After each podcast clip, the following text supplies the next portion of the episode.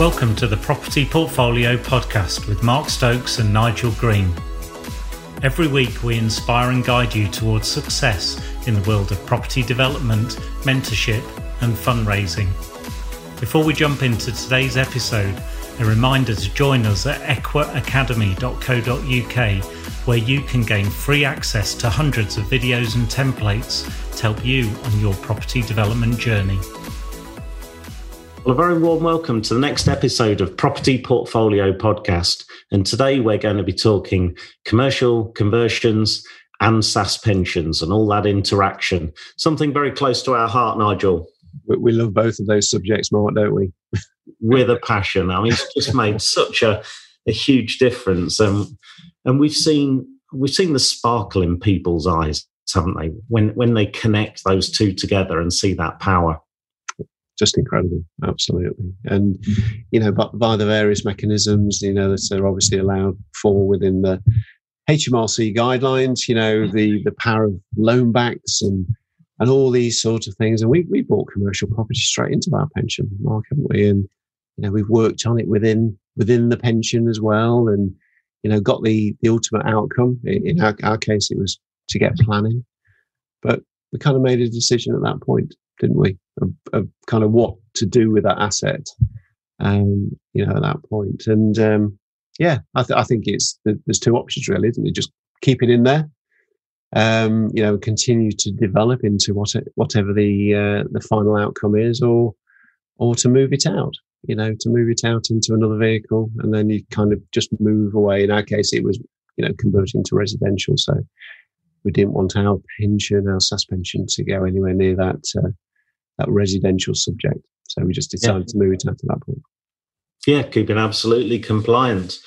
So the subject of commercial conversions. So many will immediately jump to uh, to, to maybe maybe the book commercial to residential conversions, and and yes, that is one uh, one aspect of commercial conversions.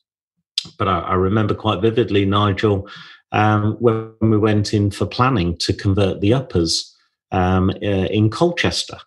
Um, I mean, you, you'd had those conversations with the planners, and they suggested that not only we do change of use for the uppers, but we might also do a change of use downstairs and add new planning categories, which was fantastic, wasn't it? It was. It was. And, you know, when I went into that meeting with the, the planning consultant, that, that wasn't a question I had in my mind at the time but they they offered that up, and, and what it was associated with the existing use class of the the commercial properties as was um, you know within the precinct there, and um, they're all A1 use class, so kind of a retail use class.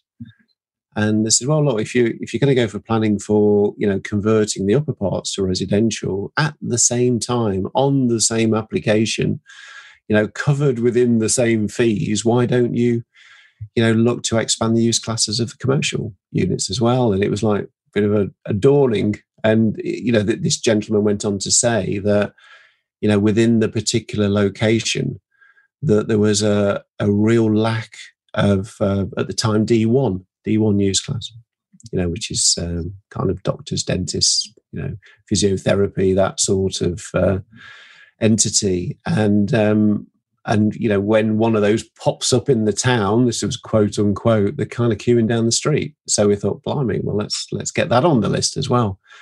And indeed we did. And it didn't cost us, apart from a strike of the pen, it didn't cost us anything at all. But what it did, mm-hmm. it opened up those commercial units to as many parties as we possibly could open up to. And it was just just great. I mean, I mean, where we are today, we've actually got the council. The council t- taken all the units, haven't they, Mark? Apart from two at the front, but um, you know, which is a great result. But um, yeah, it just shows you, doesn't it? Just kind of kind of broaden your your thinking and really really lean on the professionals and just yeah, ask them, is there anything we're missing? You know? that's just so super crucial that you start with the end in mind and just make things as simple and as wide open as possible. Yeah it, with long range horizons. Um, another example of that was how we structured to make sure that we we eliminated a flying freehold, so that we could always have the availability of very standard, simple, vanilla, widely available funding. for the rest of the asset's life, to be honest.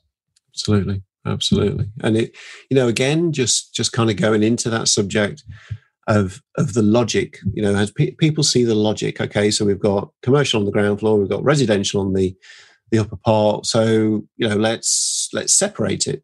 And you would naturally think of separating it horizontally, as you say.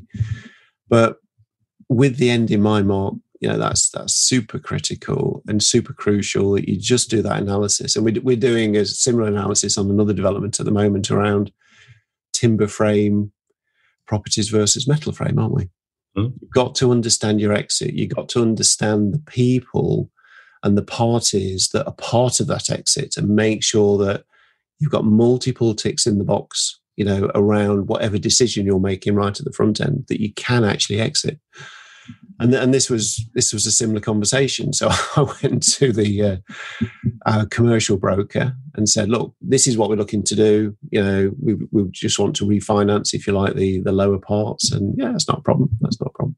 And then I went to the residential uh, commercial broker and I said, "Look, this is what we're looking to do. The upper parts, you know, when they're finished, we want to." And I didn't really get to the end of the sentence, to be honest. It just went no.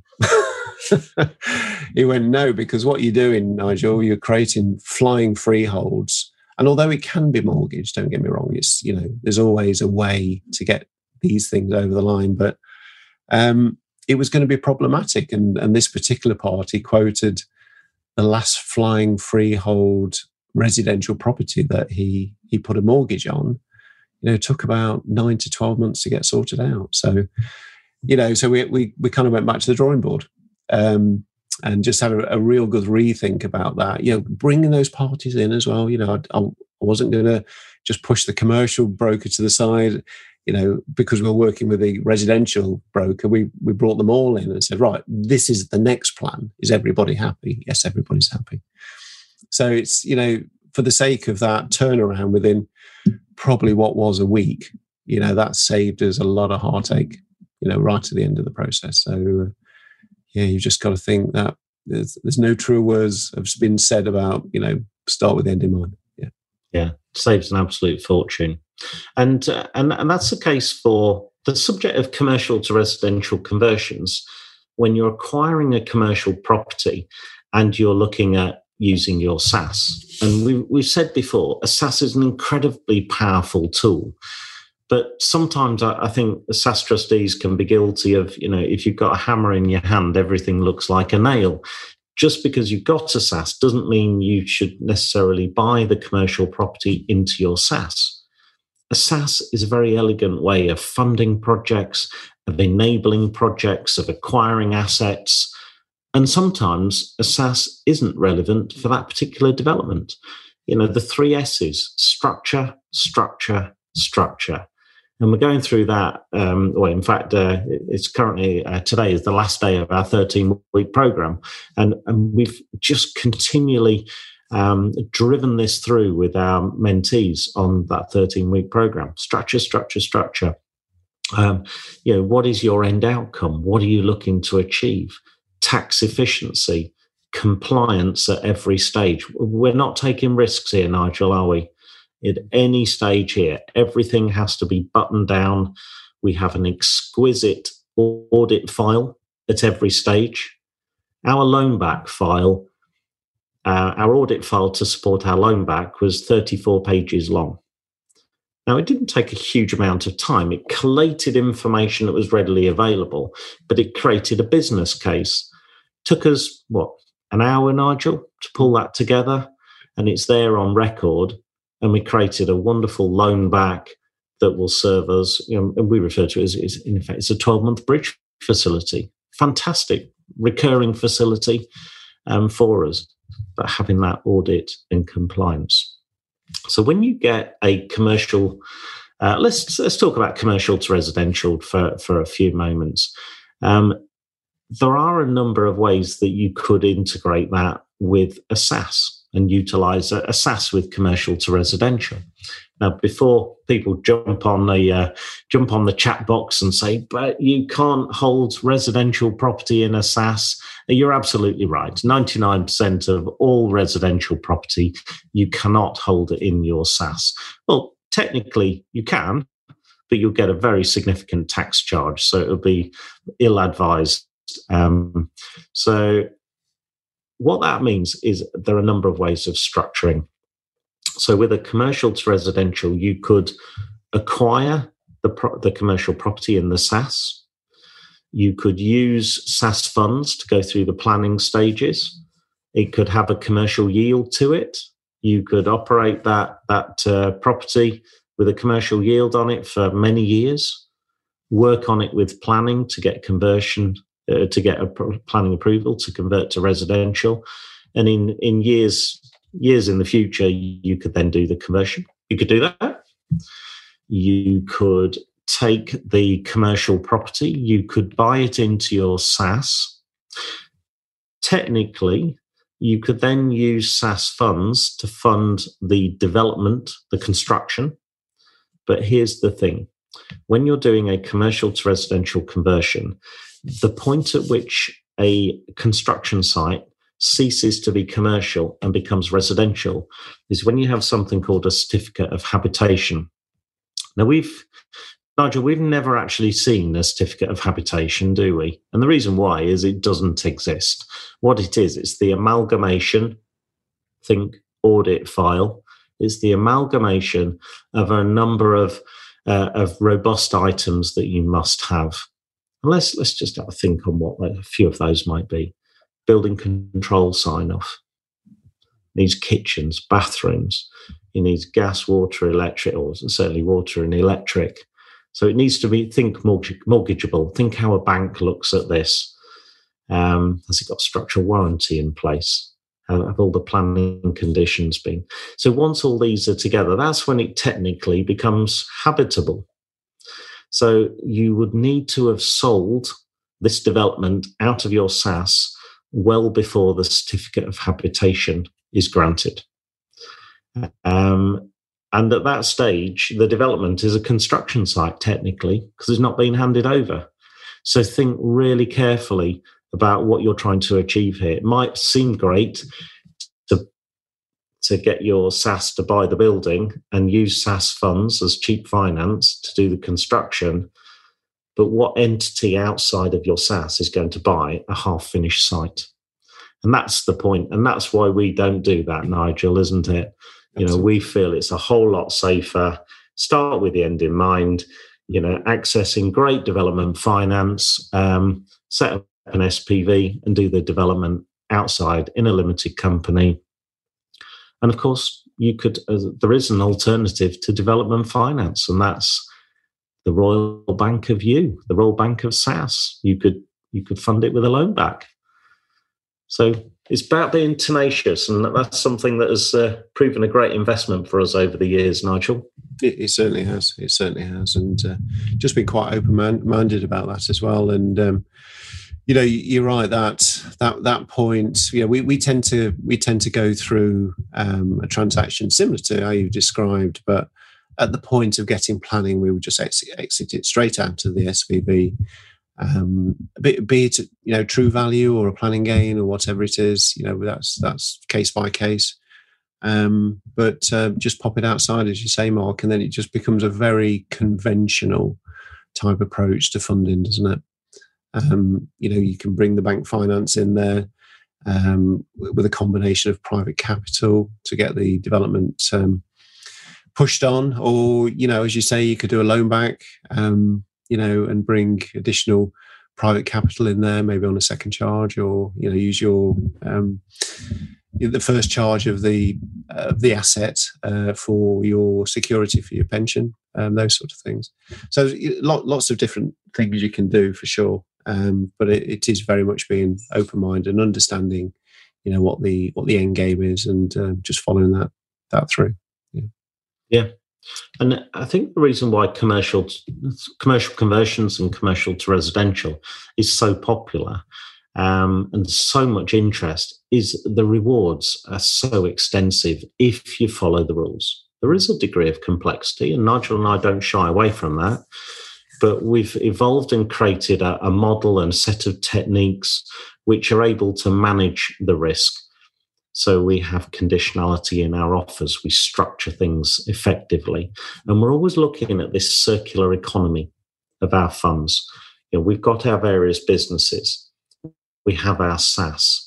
We're looking at how we want to be remunerated and, and compensated for, for, for the effort. Do we want to create income? Do we want to create, uh, you know, through salary or through dividends? Uh, how do we do pension contributions? How do we how do we minimize the impact of tax? Because tax is a great thing to pay. It's brilliant. It's a contribution to society, but only once you've been through the rule book. So, you know, tax is one of those things that will really, um, you know, erode from a compounding perspective. So everything is as tight, as tax efficient. And if you're then in the very best place you can be, then you can start really creating that shared value and giving back um, to uh, to society. Mm. And uh, and I think that's why you know many of our mentees um, they're just making such great impact. So.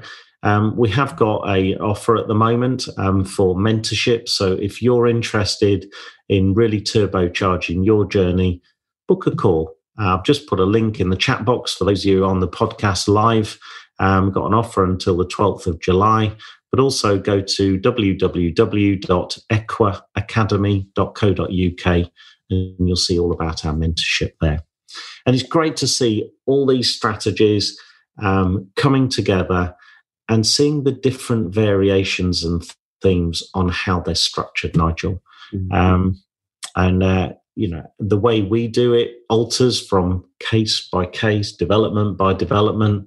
We've just secured another development, haven't we? Just over 10 million GDV, which is a bit of a, a whoop whoop moment. Uh, we always enjoy those. It is, it is, and you know, fun, funnily um, reflect on kind of how we got to how we got to that journey as well. So we, you know, we we were looking at a particular site, and um, it really only interested in the residential part of the site. It was in it was kind of in two, um, there was a commercial part and a residential part. So initially, we just thought, well, we just we just want to buy something where we can build some houses and you know refinance and rent them out, really, um, with not a lot of um, focus on the commercial part, which was a, a business centre for kind of four and a half thousand square foot um, on a plot of land, got planning permission, the whole thing. So there we go. And um, we, we were doing our kind of as you do end of year considerations around company pension contributions. Um, within our pension, there's four trustees, um, all all very integrated into our you know various businesses. Um, so as we all know, we can do kind of a forty thousand pound um, you know, company pension contribution every year, and it was kind of that time of year.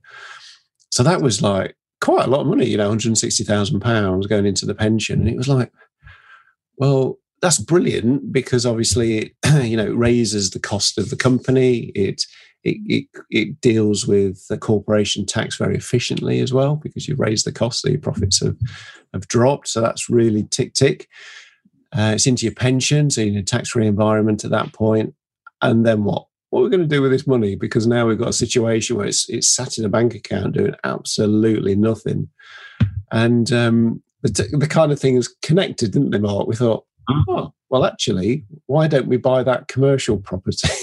that that you know that commercial interest that's tagged onto the the residential interest that we're already going through a negotiation on because then we can own the whole site opposed to own part of the site and and have the fear of somebody else owning the other bit and having conflict and those sort of things. And that's essentially what we did, Mark, wasn't it? We uh, kind of connected all the dots together. And, you know, with those funds, we did the loan back, uh, took security on that, on that plot, uh, did a loan back, um, used the money to, you know, to buy the asset, which was great, which is uh, going to be developed over the next kind of 12 months. And, um, you know so it's it's kind of a win win win win and and also to boot the the proceeds of the business center so it's if you can if you just imagine it in your mind's eye four and a half thousand square foot over two floors we're going to split it out into kind of 10 micro offices um, i think you'd all agree 2020 has driven the the mindset of business owners more into a more a micro level more than macro level So, you know, we're, we're hoping to rent these offices out to, to local people. Um, just want to get out the the home office and you know meet colleagues, etc. And the proceeds of that we intend to put back into the pension. So it's just quite a nice little circle. And and to boot, you know, in terms of the the loan back itself, um, you know, we know guidelines are one percent over kind of the average base rate, uh, calculated in a certain way.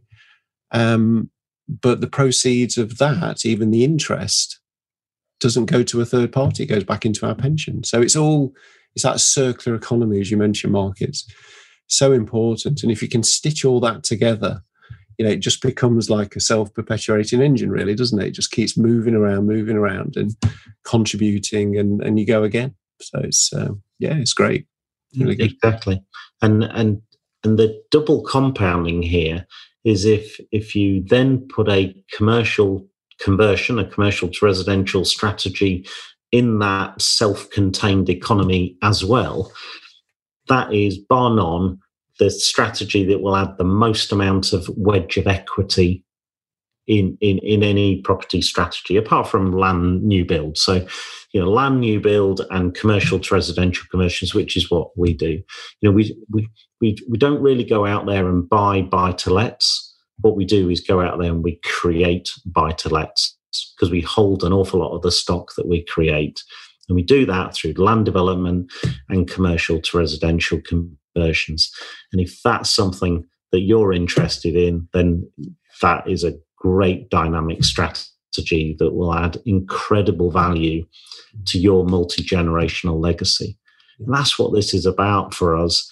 It's about you know, creating that that security, that assurance, that bomb proof cash flow in your life that enables you to look after the ones you love, put tea on the table, but then start to also create the exciting stuff. And that's living the living the live legacy the custodianship the nurturing of the next generation of which many of our youngsters work in the in the business. Well, they're not so young now, are they, Nigel? They they work in the business, and you know, they'll, they'll, they'll the baton change is already happening. It might take ten years, might take twenty, but mm. you know, that's something that we really relish and uh, and enjoy.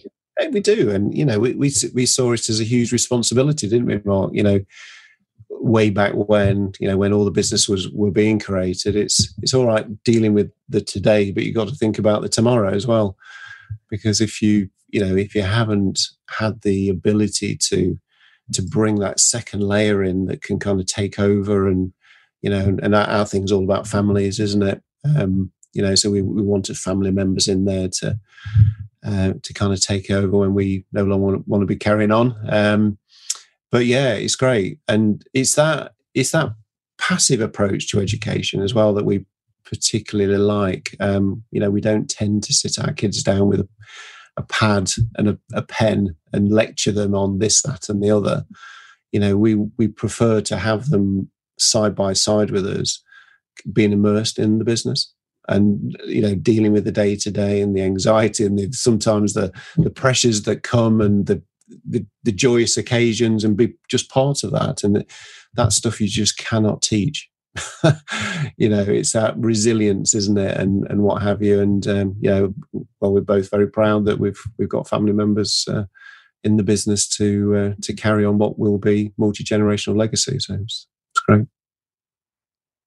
Absolutely and they're they're learning those those skills and remember those three core skills that you know we're we're asking all of our mentees to perfect and we're helping and supporting them.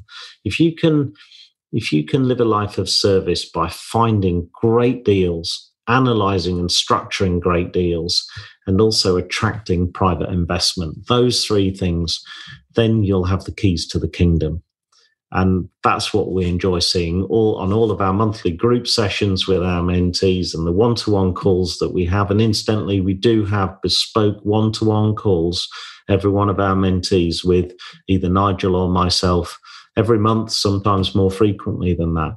So we see it firsthand the real change uh, and, and, difference. And in fact, two people this month, uh, Nigel, two of our mentees have actually left uh, their day jobs left careers of well in excess of a decade and I'm just kind of filled with pride at, the courage that they've they've created. They've built a plan. They've worked that plan through sometimes many many months, even a year or more, and they've actually achieved that goal.